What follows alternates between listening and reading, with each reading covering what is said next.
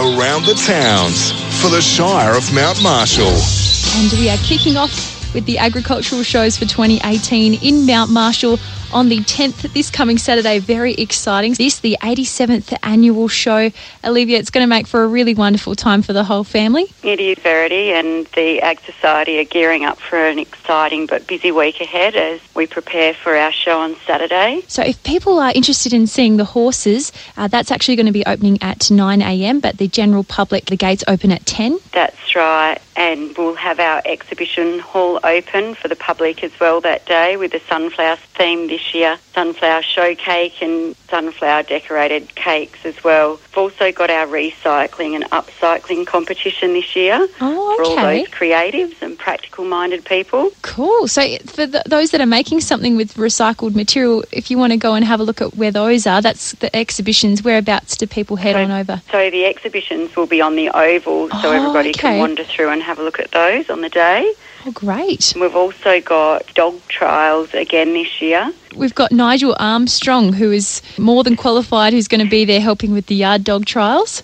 That's right. He was the 2017 WA Yard Dog Championship. So he'll be judging the trials, but he'll also be doing some exhibitions at that trial, and he's also bringing along some puppies for sale. That's So exciting.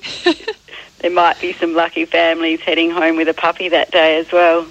That's brilliant. And so round one starts with those dog trials at 11 a.m. Move into round two at 2 p.m. So that'll be exciting for the whole family to watch that one, Verity. Oh, fantastic. Then we've got our gardening gurus, we've got machinery displays and plenty of information, lots of food, food vans, and we've got acoustic music happening as well as the sun sets and then just before the fireworks kick off and then you can stay later and enjoy the Steigers, they'll play into the night. Oh, local live music, there's nothing better than that. That's going to really make for a great time. I'm sure that we'll have a really great turnout for the Mount Marshall show. And also, a little bit later on this month, on the 20th, the CRC are hosting a bit of a accreditation workshop. So the 1080 accreditation workshop, which will start at 10.30 and that'll be finished by 2.30 on the 20th of March. Towards the very end of the month, on the 24th, we've got organisation well underway, and it's going to be another great event to look forward to. The Beacon Benny Bike is back again.